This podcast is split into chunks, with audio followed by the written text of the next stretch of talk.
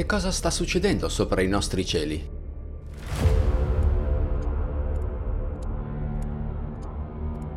Segnalazioni di strani filamenti che cadono dall'alto e si depositano su tetti di abitazioni, prati di montagna, sulle città, su piante. Tanto allarme che la stessa stampa nazionale ha iniziato ad interessarsi a questo misterioso fenomeno.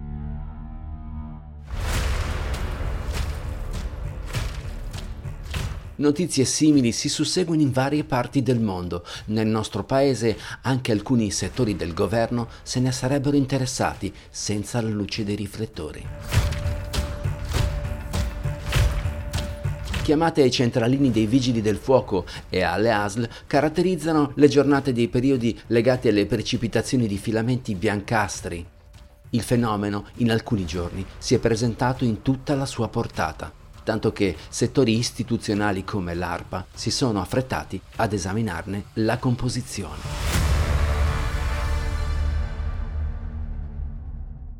Poco dopo, l'Agenzia regionale per la protezione dell'ambiente rilascia una dichiarazione. Si tratta di spider ballooning. In sostanza semplici ragnatele trasportate dal vento non sono un pericolo per la popolazione.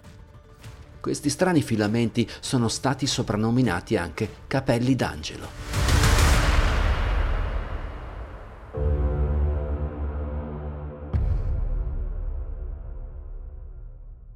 Si scopre che in periferia di Rieti esiste un sito chiamato Nubich, dove alcune nazioni europee, comprese l'Italia, si addestrano a prevenire un eventuale scontro con armi di distruzione di massa. In questi War Games ci si prepara ad affrontare un conflitto con armi nucleari, batteriologiche e chimiche.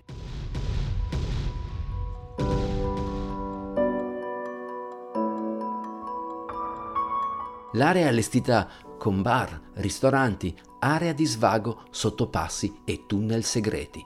Tutto è sigillato e isolato come prima di un imminente conflitto. Si trova all'interno del perimetro dell'ex aeroporto Ciuffelli. È presente anche un hangar per la simulazione di emergenza all'interno di una metropolitana. È presente anche una banchina per rendere ancora più realistico un eventuale disastro chimico ed è una zona off limits. Durante le esercitazioni della coalizione europea, di cui una denominata Bold Blast, tra il 2013 e il 2015, la popolazione del centro Italia avvertì dei rumori di jet supersonici e di altri velivoli dalla forma non convenzionale.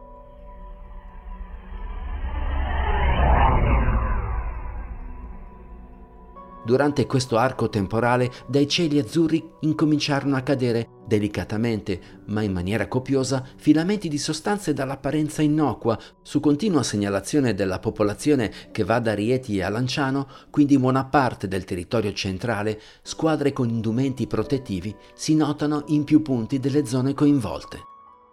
Questi misteriosi addetti al recupero del materiale sconosciuto ripongono i filamenti all'interno di scatole, accuratamente sigillate. Poco più tardi, i primi risultati delle analisi sono poco chiari. In alcuni rapporti si legge che siano di origine naturale, in altri redatti da ricercatori indipendenti si parla di filamenti a base di carbonio, di derivazione industriale, si parla anche di fasci di nanofibre, ma stranamente biocompatibili.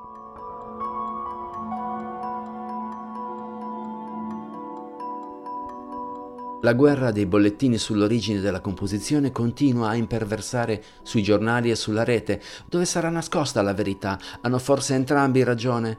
Personalmente, spero che gli arachnidi siano gli unici responsabili, ma qualcosa non torna.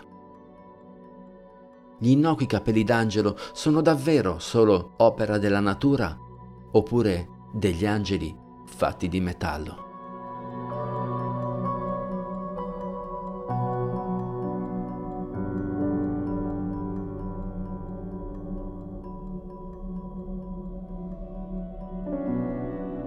È un'esclusiva luoghimisteriosi.it.